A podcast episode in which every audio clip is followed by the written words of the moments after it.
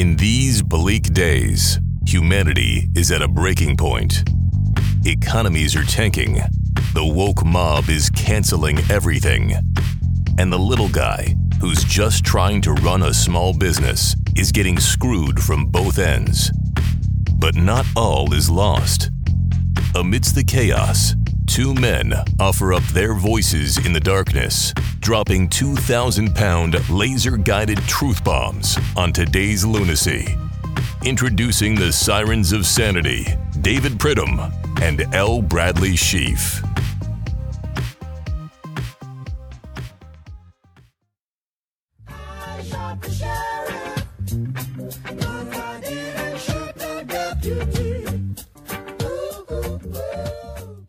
Well, Brad, there it is. I Shot the Sheriff, one of the great hits from Los Lobos, I believe, in the late 1970s. Um, after last week's episode, a lot of people up in arms about uh, President Kennedy's death, the death of the ferrets. Um, a lot of people are just up in arms in general. So we thought maybe the best way to bring us into this episode with this live studio audience would be to um, go with that great uh, song from that. I believe it was originally a mariachi band, if I'm not mistaken. It may have been. I'm not familiar with the mariachi version, but I could see it. I could see it having been a mariachi tune. Um, although the sheriff's name, John Brown, you know, does not lend itself to kind of a mariachi vibe, but you could do it as a good mariachi band. You could do it. Yeah. Anyway, exciting stuff, Brad. Uh, welcome back. You've got David Pridham and Brad Sheafe here, a live studio audience. Many people with many questions. No newspaper, Brad. No clicking no InstaFace. The only news that you need to consume is something you'll get right here from your good friends David Pridham and Brad Sheafe. Buddy, that is sort of the core of why we're here. Answer all the important questions on a weekly basis, give you what you need to know to run your small business confidently and successfully. And people are moving ever more towards the edge of their seats as they wait for us to dive into that and not wanting anyone to slide off. We should just start we should start. But first, Brad, we have to do a little housekeeping. Oh, little housekeeping. Right. Tell everyone they can learn more about our big program on our website, ipfrequently.com.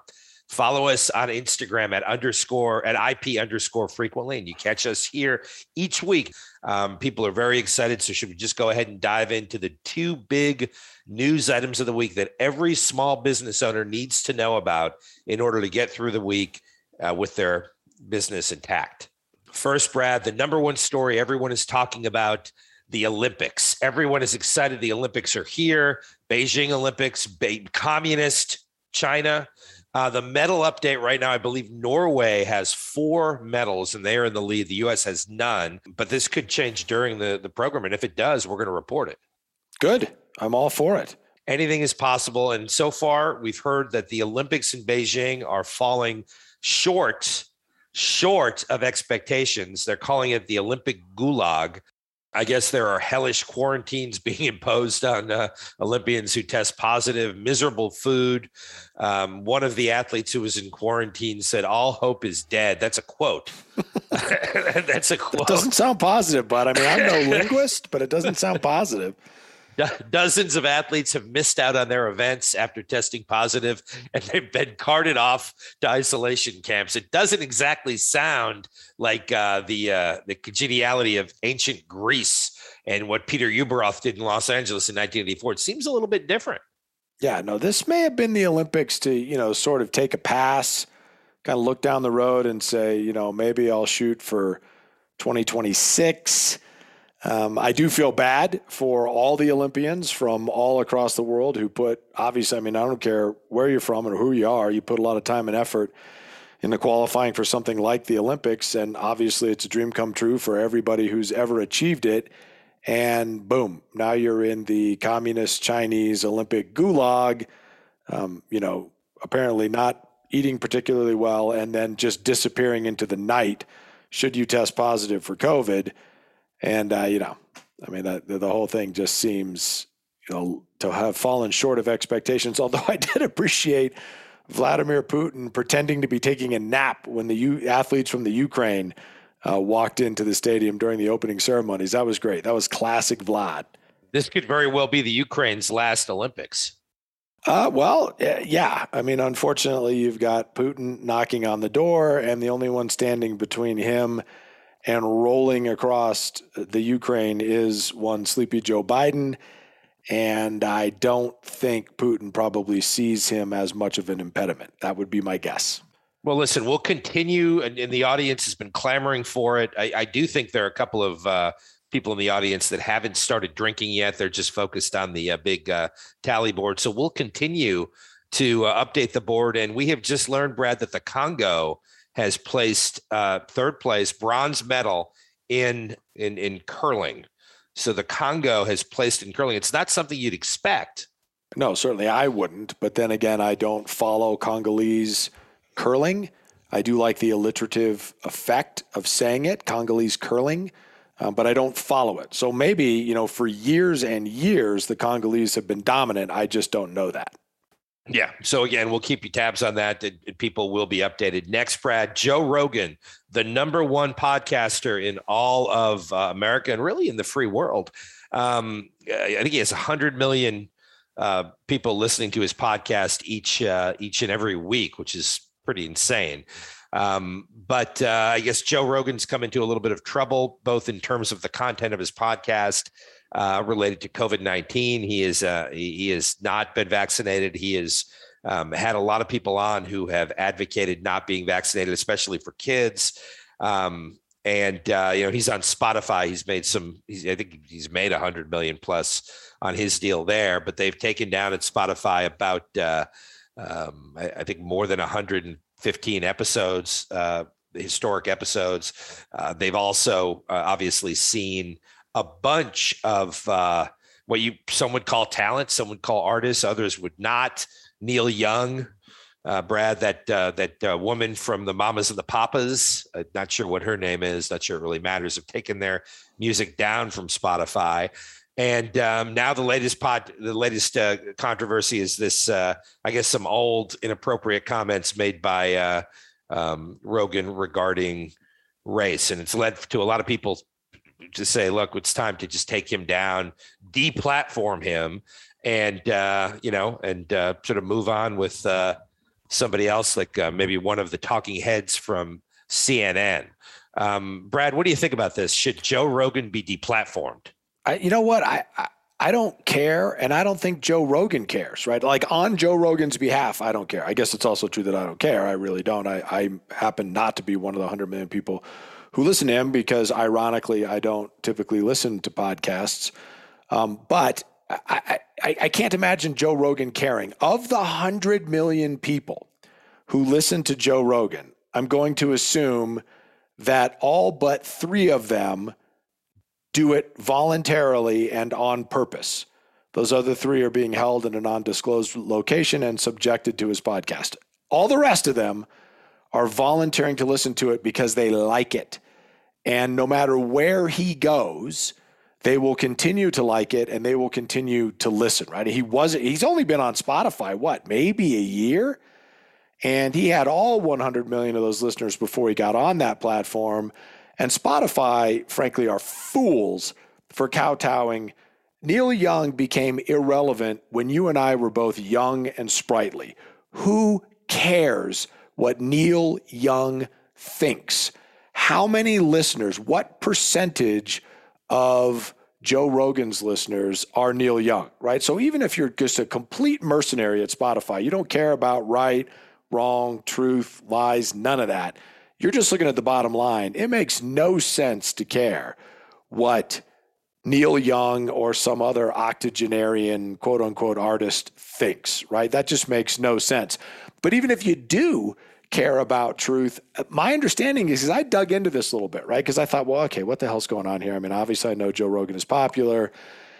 He has had the audacity in this day and age to bring on people with a view that runs contrary to that held by the cancel culture, right? These people are actual doctors.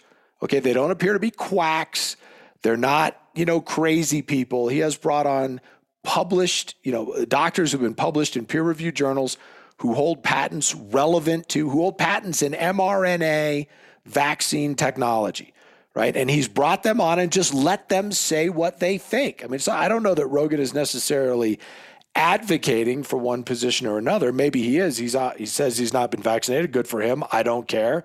I think that should be a choice that people make.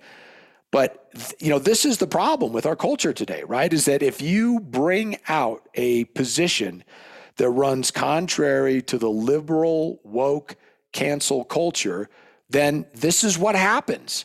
And then you've got these Velveeta spined corporate bigwigs who how you can look at Neil Young and give a crap about what comes out of that guy's mouth, I don't know. But apparently they do. And now they're trying to have their cake and eat it too, right? Because they've spent all this money on Joe Rogan, but they're trying to kowtow to these people. If I was at Spotify, I would just be giving the double middle finger to everybody and saying, you don't want to listen? Don't. Right? There'll be a hundred million people who listen to this you know, every time the guy puts out a show, I don't know how often he does it, there'll be a hundred million people listening to it, which is probably a hundred million times more than regularly listen to Neil Young. All Rogan is doing is giving people an opportunity to hear both sides of a story, but that has literally become a crime yep. in this country, right? You either subscribe to the liberal narrative or you should be, you know, completely well, in this case, deplatformed, but robbed of your ability to make a living doing what you do and shunned from society because you haven't subscribed to what is now, buddy, a crumbling narrative about the efficacy of the vaccines as well as the danger of COVID 19. I mean, all of that that has been preached to us for the last couple of years is literally crumbling. I mean, I'm sure you're going to talk about, it, but Johns Hopkins, the same people that published the terrifying red dot map, have now come out and said, yeah, these lockdowns craziness, right? Yeah, and it yeah, completely yeah. doesn't work, ruins the economy, destroys children's education. It's a terrible idea. And I'm not saying, obviously, there are some of the things he said, um, like the use of racial slurs, which we both abhor, and we, you know, that's not that's not appropriate. Um, and leave it to him to defend that. But in terms of eh, what's happening here, it's someone who has a contrarian viewpoint who is um, speaking out against some of the craziness that the government um, has imposed on us. And they're trying to just shut him down. That's just the, literally the way things work now. There is no free debate. I mean, that Dr. Malone, who's the inventor of the original nine mRNA patents, was on, and they pulled that episode. Um, and uh, because he's he's he's actually talking about the fact that we should maybe take a step back and and and look at some studies before we start vaccinating all of our children, especially when there are some potential real you know dangers out there um, and and we should be we should be sure, which uh, to me is a reasonable viewpoint. You know, the kids are not dying of this. Kids are not getting very sick. I mean, obviously there are marginal cases, but they're not. Right? I mean, we are literally in a society where you have to be lockstep, and if you're not, you'll be deplatformed. And I, I really hope he's not. Now, if he is, Brad, if he is, there's a home for him right here. Right? Oh, we'd happily have Joe on, and like you said, I mean, there's a there's a ocean of difference between using an epithet or a slur and presenting a contrarian viewpoint, right? And so if Joe reaches out and contacts us, which is, you know, certainly within the realm of possibility, we'll have to discuss with him that. Uh, but we're happy to have him on and present a contrarian viewpoint. And I, I, I buddy, I just, I, I wonder, right? everyone's heard the old maxim: the squeaky wheel gets the grease. Everybody gets it. I honestly wonder what percentage of people are offended by Joe Rogan presenting a contrarian viewpoint and what percentage are actually enjoying being able to listen to something that doesn't come, you know, from state-run television, right? And I imagine it, it the those that are complaining are a fraction of those who are interested in honestly hearing viewpoints because by and large Americans are not stupid. By and large Americans want to hear the facts and make decisions for themselves. But these corporate executives just suck. They hacks. cannot hacks. get out of their own way. They're hacks, they're cowards, and and and they'll be their own ruination. I mean, again, I just don't understand the idea of pulling someone who's got hundred million listeners so that you can have a song Neil Young wrote before you and I were born on your platform.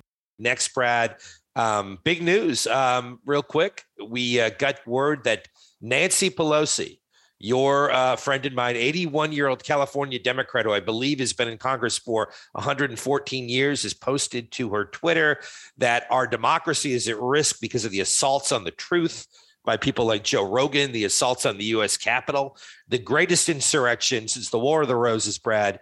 Uh, she is running for reelection because her work is not done. Uh, do you think that's a positive development for the people that have toiled in their small business during her reign of terror? Well, sure, right? Because at least you know where she is, right? I mean, if, if you're going to have somebody like Nancy Pelosi in your world, and unfortunately, all of us drawing breath at this point in time do, mm-hmm. right? Nancy Pelosi is unfortunately a fact. You want to know where she is because she is not just incompetent, she's dangerously and unpredictably incompetent. And the only place where that can that kind of dangerous, unpredictable incompetence can be mitigated is Congress.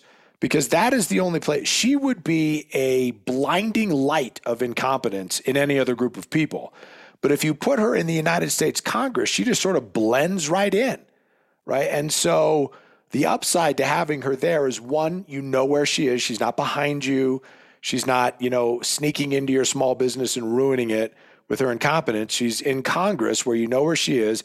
And she's by and large harmless there because, you know, her incompetence is offset by someone else's incompetence on the other side of any particular issue.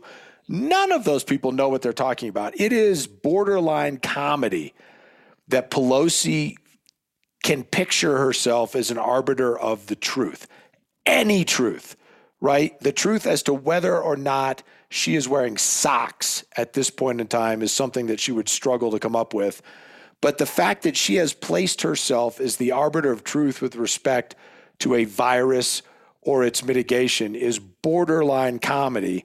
And where you want people like that is not someplace they can cause real damage. You want them in the United States Congress where they can't. Yeah. So listen, um, we wish her well. Obviously, she's uh, doing uh, whatever she's doing. I'm not. I'm not exactly sure, but I'll tell you what. There, there, there aren't many opportunities to uh, bring in a sprite 81 year old for reelection and let her just you know run it back, and that's uh, what she's going to do. You have to respect it, Brad. Um, we may not like it. It may not be good for anyone involved. Um, but you know the reality is it keeps her busy. Yeah, I'm sure she'll have some bright new ideas. I mean, most 81 year olds do.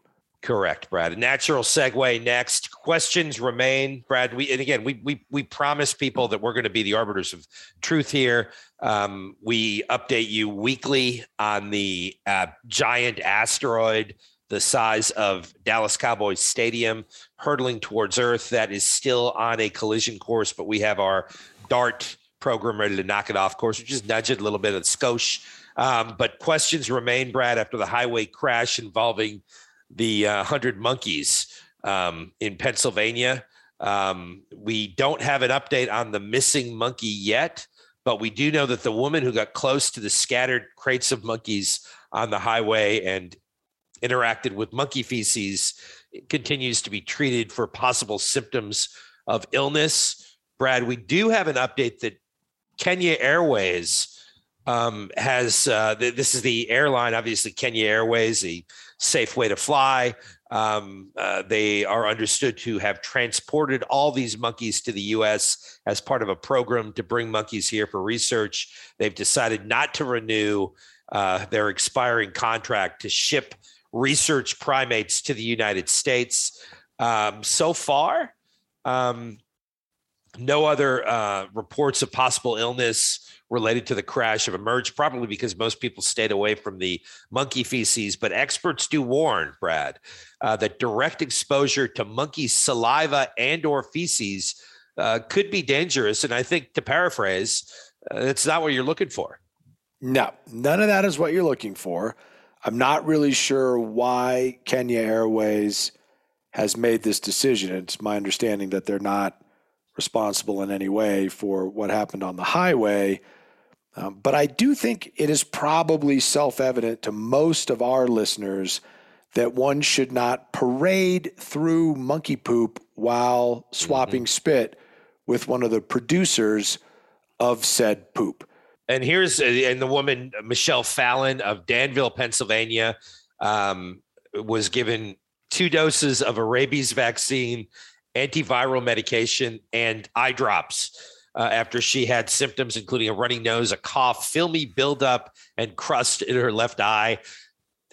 She also vomited over the weekend last weekend, Brad, possibly because of the antiviral medication, also possibly because uh, of the whole you know just knowledge that she interacted with monkey feces but we do we do wish her well the monkey um, is uh, the one monkey that got away is still still on the loose. But look um, maybe it's a pet now. I i don't know. Um, I, I, guess uh, at some point we'll uh, we'll find out. But god bless this bless this woman. It looks like she's on the road to recovery. Look the good news is brad at least she's not in nancy pelosi's district. No, that's good news for anyone who is not in Nancy Pelosi's district. I mean, if if in fact we should take a brief moment here for all of us who happen not to be in Nancy Pelosi's congressional district to just give thanks for that small favor. Yeah, I think that's uh, I think that's exactly right. And I mean, some would say you'd be better off being represented by the by the monkey. Uh, next, Brad, COVID corner. Um, uh, first, our friends to the Great White North Canada Ottawa has been shut down uh, completely um, by the truckers. Remember, the truckers have. Um, I do. I remember. Have basically parked a thousand vehicles in downtown Ottawa, and the um, prime minister, premier, is he a premier? I don't. I don't know the answer to that. I think he's the prime minister. Justin Trudeau. Trudeau he's in hiding with COVID, Brad, with COVID. Um, but uh, apparently, uh, they are now um, uh, the truckers are raising money. They've raised over four and a half million dollars in GoFundMe funds, um, and uh, people are they're getting very nervous about the constant honking of the trucker horns in downtown Ottawa. And um, but it looks like people are starting to turn this whole COVID thing around. Uh, here in the U.S., uh, the numbers are going down, down, down, both in terms of uh, cases, and we're we're testing everyone. I mean, we probably tested this poor woman with the monkey feces ten or twelve times. Everyone's getting tested. Um, the cases are going down. The deaths are way down, and uh, it it almost looks like, at least with respect to the Omicron variant, um, there may be light at the end of the tunnel. Well, surprise, surprise! Everybody gets it. Everybody gets over it. Everybody builds natural immunity, which has been going on for the entire history of mankind and viruses. Viruses were around first, obviously, then us. we have learned to fight them off. We have a good capacity for doing that. And that is what we are doing. Exactly right. And now, uh, Brad, the CDC has come out again uh, with updated mask guidance. Uh, they have said, and this is coming out of a University of Cambridge study that finds that when you are wearing a regular face mask covered up with a pantyhose face mask, a panty and women's women's pantyhose, Brad. Those are stockings that women wear when they're going out of the town with their man, um, and some men wear them as well. Again, they're very comfortable and they give you support. Um, apparently, that is the, the, new recommended way to um, most insulate yourself from the uh, the Omicron vi- variant. Uh, so you'd wear a regular mask and then a pantyhose mask on top of it. It's perfect because then you can also rob a bank. Yeah, you've got. I mean, you, you you're you're Omicron free. You can go out and rustle up a little bit of cash by going into the bank while you have a pantyhose over your head. It's a time honored tradition that I think we can combine with pandemic mitigation. And therefore, I am all for it. Now, you want to choose your pantyhose wisely. Some have a seam down the back, which is very sexy, um, but is uncomfortable if you're robbing a bank. Plus, you don't want to position it in front of one eye or the other, then you can't see. Some have a pattern that can cause depth perception problems. So, there's a lot to think about here. It's not just as simple as whipping out a pantyhose and slapping it over your head. Uh, but I think if you get it right, it provides an opportunity for killing two birds with one stone. Yep. Yeah, absolutely, Brad. So there, there's our COVID update. Go out, get your, um, you know, get your panty hose, and um, you know, you should be, you should be fine. I mean, the government again is there to help you.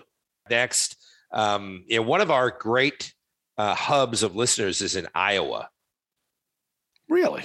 Mm-hmm. Des Moines, Iowa, Iowa City, Iowa City. Des Moines, uh, big big hubs of uh, Yes. of fans. Um, well, tragedy struck Brad in Iowa um, uh, when an Iowa man uh, killed his best friend in a fight over mayonnaise. And I thought we should address that because it obviously, you know, it's not like you and I are ever going to fight over a condiment. Um, No. But this is tragic. So Christopher Earlblocker um, uh, apparently used his truck to ram his best friend Caleb Solberg outside a cafe in the small town of Pisgah, Iowa. Pisgah, Iowa, Brad. Again, that's near Des Moines, uh, not quite uh, south, but more east of Des Moines. Mhm. Uh, but apparently, the two had been out drinking in a bar. Nothing ever good comes to that, by the way. Um, in in Moorhead, Iowa, another great town where we have a lot of listeners and a fan club. Um, things took a turn when uh, Earlbacher spread mayonnaise on Solberg's foot. Okay, spread it on Solberg's foot. Happens all the time, buddy. Happens all the time. Yeah. I mean, I, I think I think you did that to me at my wedding. I may have. The, the my recollection of your wedding is a little fuzzy, but we won't go into that at this point. Yeah, and apparently that sparked a big bar fight, and then he uh, jumped in his car, um, went outside of the cafe. He rammed his truck into um, the uh, the other person's car, and then the other person got out. Then he ran the person over about five or six times. I guess the first blow didn't kill him, um, but he just kept on backing him over. And again, listen, what sets some people off sets some people off. You can't really blame someone when you're spreading mayonnaise on their foot. They're Well, going to get God upset. it wasn't a spicy mustard. Oh yeah, can you imagine? Or or ketchup. Ketchup He'd is still messy. be running over the poor guy. Anyway, anyway, Brad, we just thought we'd mention that. Shout out to everyone in Iowa, all of our fans. Sorry to hear about that. And I do believe one of these guys was in one of our fan clubs. So again, you know, it's not exactly what we're looking for, Brad, but uh, Well, Yeah. you know, fortunately, the cancel culture has moved to cancel mayonnaise at this point. The Democratic Party is putting forth some bills to make mayonnaise a controlled substance, especially within the borders of Iowa. And so, again, you know, we'll see our government handle this appropriately, you know, never with overkill, never with a knee jerk reaction, always with measured, steady, research driven progress. And so I would say if you have a jar of mayonnaise and you are in Iowa, those two things simultaneously, you're going to want to be careful with that and perhaps, you know, hoard it a little bit, but not too long because goodness knows you put bad mayonnaise on a sandwich and you will regret that. yeah, a sandwich is a sandwich, but a manwich is a meal, right? That's correct. Always has been. Yeah, always, always will be. Um, next, Brad, our big news segment. We got a lot of great uh, feedback on our segment with our good friend, the lone gunman, Rob Clark, uh, last week, where we solved the JFK assassination once and for all. We're to the point where no one has to talk about it anymore. Uh, this week, Brad, we, we're, we're sort of featuring a new mystery in our unsolved mysteries um, category, right? And as promised, this week we're going to get to the bottom of the 1972 Carly Simon song "You're So Vain" and who it's about. Yeah, um, obviously, "You're So Vain" really a bellwether song written by Carly Simon in 1971, but not released until 72. Now that that to me, as someone who's investigating a mystery, is suspicious. Well, that's something that throws a lot of people off, right? Because you start to think the first time you hear the song, and I remember the first time I heard the song, I was four years old. I was in the back of my parents' station wagon wearing no seatbelt, certainly not in a car seat, kind of bouncing around with my two year old brother and, and throwing you know objects around the back as was typically done in 1972 and yet somehow we all survived No one was throwing feces, though. No monkey feces. no, there was no monkey. None of that. It was the 70s, buddy. It was a more reasonable, rational time in every respect, with the exception of clothing. I mean, if you're not, if you weren't around during the 70s, go back and look at some pictures. It's that was just a complete mistake. But music was exceptional. Carly Simon's "You're So Vain" also exceptional. But when you hear it for the first time in 1972, you begin to think, oh, she must be talking about a recent acquaintance. But not necessarily so, my friend, because it was written more than a year earlier. Yeah, exactly. So it's all it's all kind of like up in the air who this is about. Obviously, you're so vain. It's it's about a vain boyfriend or or girlfriend. I don't know. Yeah, we don't know. Um, but the but again, we're not we're not here just to give you a mystery and walk away. No. Right? That's not what we do here. We solve problems. Again, we mean business. Okay. Uh, if we weren't solving these things, no one would be taking down notes like everyone is here in the studio audience. So the people that it could be, right? Because we want to know who the song is about, because you probably think the song is about you. You're so vain, right? Mm-hmm. So who could it be about? So the people that we've got, we've narrowed the list. We've narrowed the list. Um, Mick Jagger is one who apparently um, actually contributed background vocals to the song. Who knew that? Um, so you got Mick Jagger, David Bowie, David Cassidy of the Partridge Family. David Cassidy. Back in the '70s, he was the equivalent of. Um, I mean, to think about it in today's terms, like a Justin Timberlake meets like Justin Trudeau type character, like really, hmm. really, really, really important. I mean, you had Tiger Beat magazine right under your bed. I, maybe I, I, never looked under my bed. It was, you know, there were scary stuff going on there. Cat Stevens, Kris Kristofferson, and the great Warren Beatty. Now I had to first look because I, I guess it was Warren Beatty. Is it Ned Beatty? Is it Warren Beatty? Is it Ned? I guess it was Warren Beatty. And so the question is, who is the song about? And uh, obviously, Brad, you and I have done some homework, and we've come up with an answer for the folks. Uh, good. Yeah, I'm sure people are looking for that answer. I, I have some thoughts myself, um, but how would you like to, you know, sort of do the unveiling? Well, I mean, I think you should just tell everybody what we've come up with. I mean, look, and again, this is every week we're going to solve another mystery and then drop it, right? JFK solved. This week, Carly Simon solved. Next week could be the Yeti, right? Loch Ness. I don't know. Loch Ness. Who knows? The sort of uh, thermos like drinking container Yeti or the more like the Bigfoot tromping around in the Himalayas Yeti? Exactly, the latter, the latter, the big, the oh, big okay. monster, yeah. the big creature. All right. Yeah, all right. I'm looking forward to that. Who again, when he was last seen, I believe he was being hunted by uh, Steve Austin, the six million dollar man, who, with Biden's inflation, would be up close to a billion at this point. Mm-hmm. I think he is in Bitcoin. Uh, so, Brad, go ahead and reveal who the song did. Do you want to go ahead and reveal for everyone? There are a lot of anxious faces here. Well, it's obviously Cat Stevens. There you go. Peace Train, Cat Stevens. It makes sense. Uh, he has not removed his uh, music from uh, Spotify recently. Um, so, you know, I, I, don't know. He could be doing it soon. I don't even know if he's still alive. But there you go. It's Cat Stevens. And the Peace Train was one good song. It was one good song. There are, you know, arguably there are a number of decent Cat Stevens songs, but when you're born Stephen Georgiou mm-hmm. And you change your name to Yusuf Islam, the only reason for that can be because you're trying to avoid the stigma that would be applied to you if people knew that you were the subject of You're So Vain.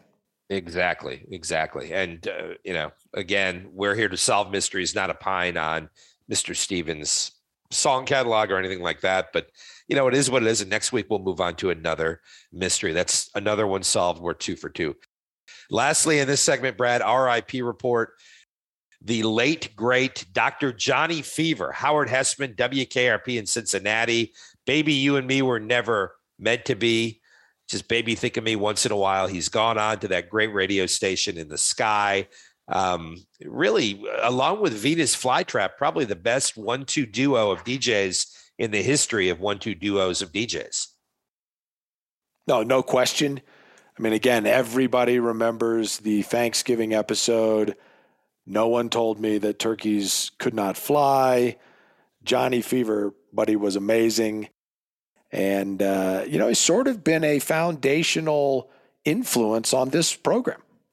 Yeah, no, absolutely right, except for the hygiene. I never really got over the hygiene. Um, but uh, great show. I think they're all dead now. I know Gordon Jump is dead. Uh, is Loni Anderson still alive? I don't know that. I don't know. That could so. be. There's an example, Brad, of there's one of the mystery. mysteries. Yeah, yeah we can solve mystery. that. Is Loni Anderson alive? we can solve that um, uh, down the down the line. But uh, Brad, next uh, we uh, obviously had that big display in New York you literally had thousands of New York police officers who have been just vilified over the past year by this defund the police movement who actually came out to the funeral stood with the dead uh, their dead comrade and um, you know actually came out and said you know we're just not going to take this anymore. There's a new mayor in new york who's sort of turning around the atrocious policies of the last mayor who was um, uh, very very hostile to police but your favorite brad is uh, uh, actress susan sarandon who is um, you know one of the uh, one of the great uh, you know great actresses of all time great uh, advocate for the moral good um, she took the picture of all the police officers lined up on the street watching the uh, Hertz go by and said, I'm going to tell my kids that this is what fascism looks like.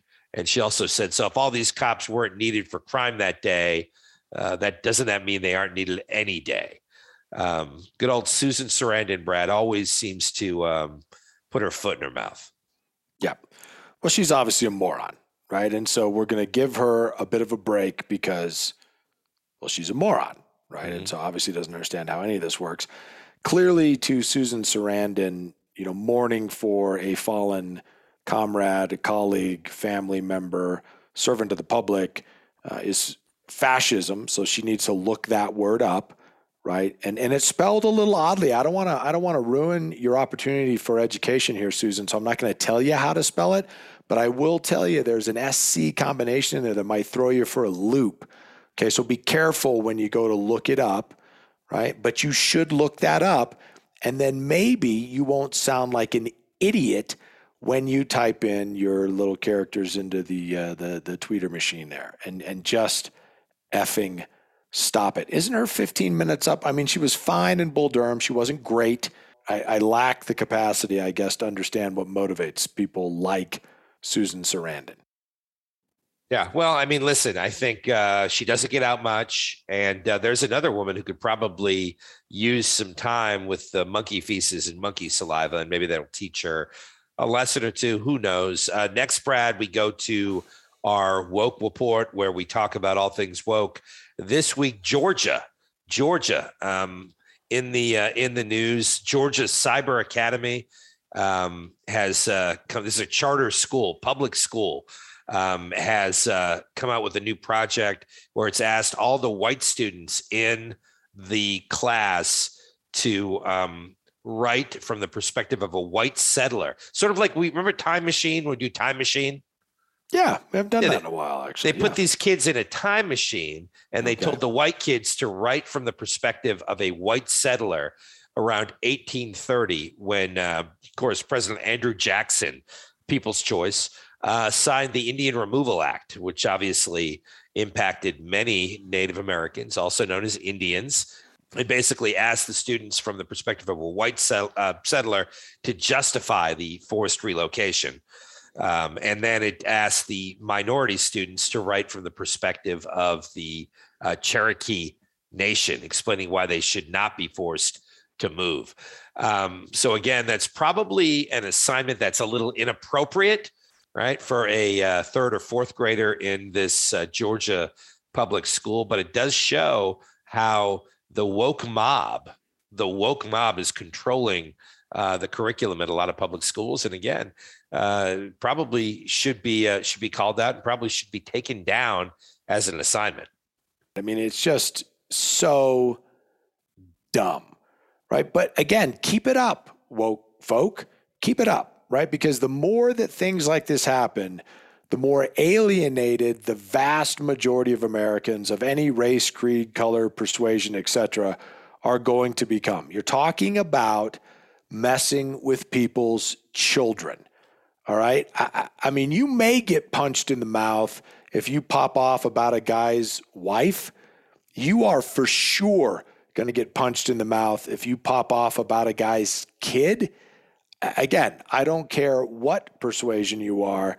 And when you subject children to that degree of nonsense, then you are simply asking to be dismissed out of hand, right? So, whatever, you know, good that wokeness might be able to bring about, and, and I don't know what that would be, but let's, you know, for the sake of the argument, say there is some good that could come about from wokeness. You are trampling all over it when you do stuff like this. We uh, we will continue to monitor. Again, we're doing this for you out there in the um, here in the studio audience and beyond. But next, Brad, we have to move on because this is a huge week in um, in the United K, right? Uh, United Kingdom, some would say England, jolly old England. The Queen, Queen Elizabeth, right? Seventy years, her diamond jubilee, Brad. Her diamond jubilee. Seventy years she's been the monarch. She lost her beloved Prince Philip, who tragically died, I think, at the age of ninety-eight last year. Um, after a good hot run, um, but she's still 95 years old, Diamond Jubilee um, it, it is, uh, I mean, she she's served through a world war, right? Two prime ministerships of Winston Churchill, the Thatcher years, and the rape trial of her son, Prince Andrew. Uh, the Dolphin Prince. So, um, Brad, uh, what do you think? Do you think that uh, this is uh, 70 and then we move on to another 70? Or do do, what, what, do you think about the Queen and, and her um, uh, ability to sort of transcend uh, um, all of these tragedies in her family and rule England with a velvet glove. Well, buddy, the Queen is timeless. All right, I, you know, you and I, neither one of us are big royal watchers. Uh, we happen to live here in the United States of America, and so that's not high on our list. But in fairness, the Queen is timeless, and obviously, I, I have never seen her in person.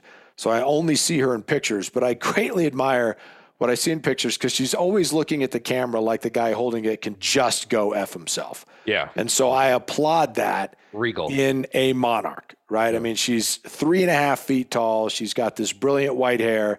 She's forever wearing dresses that were manufactured sometime in her youth and looking at everybody like they can just suck it.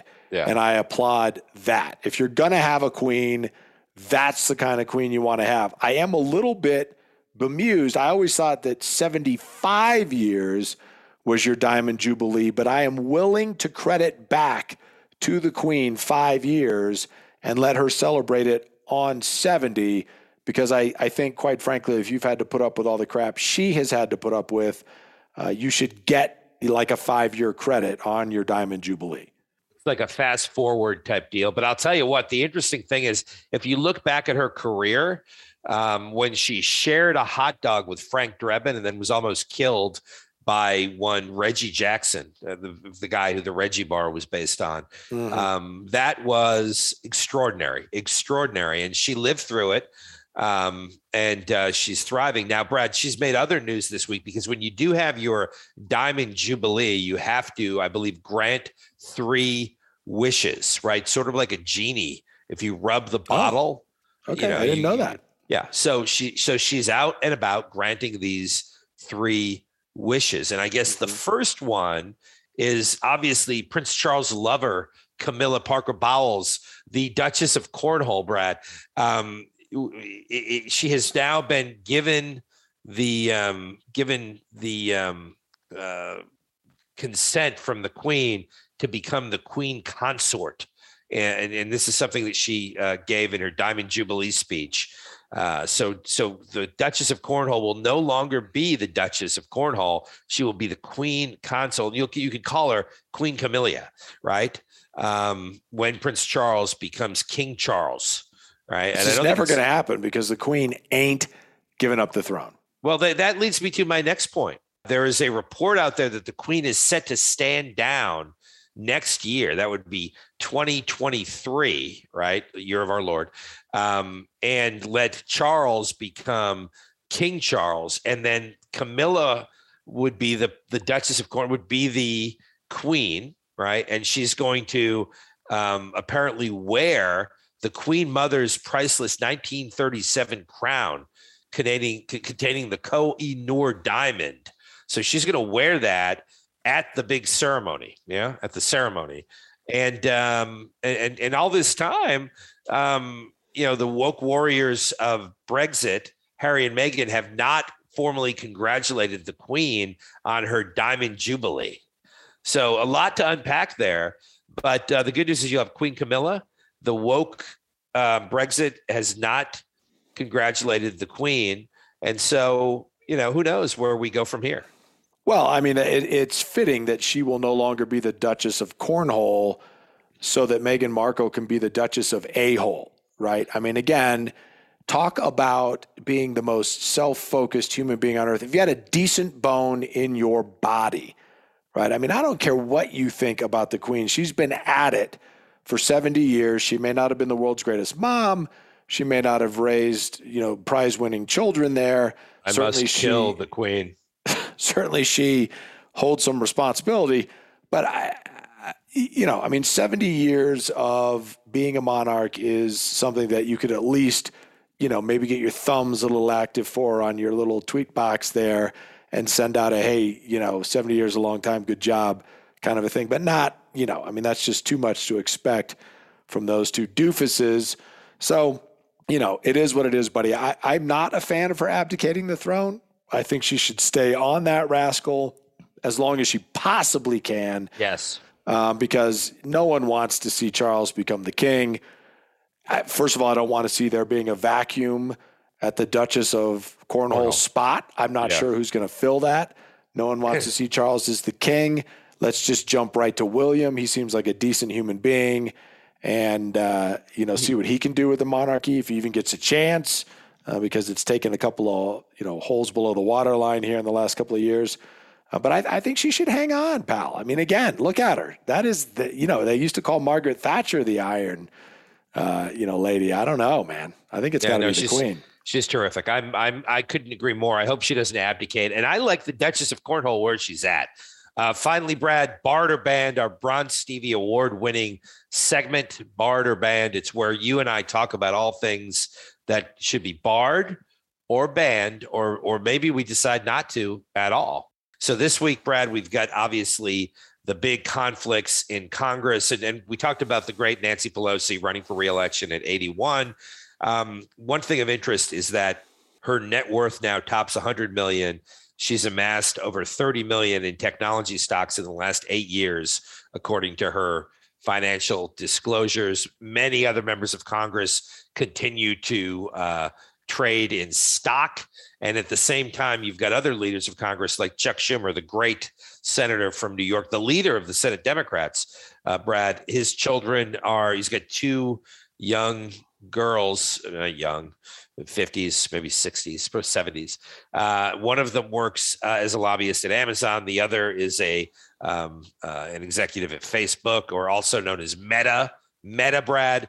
Um, and the question is should these conflicts of interest be allowed to arise? Should uh, members of Congress be able to trade in stocks and uh, feather their nest? And should the um, uh, close family members of members in Congress be allowed to work for some of these mega corporations that seek to lobby these members on a daily basis?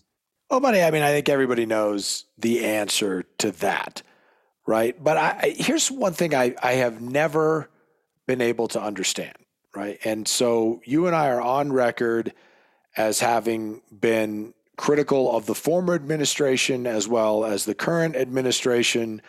I mean, Trump has all kinds of issues that we're not going to go into now that, you know, perhaps should preclude one from public office. But again, that's not our call.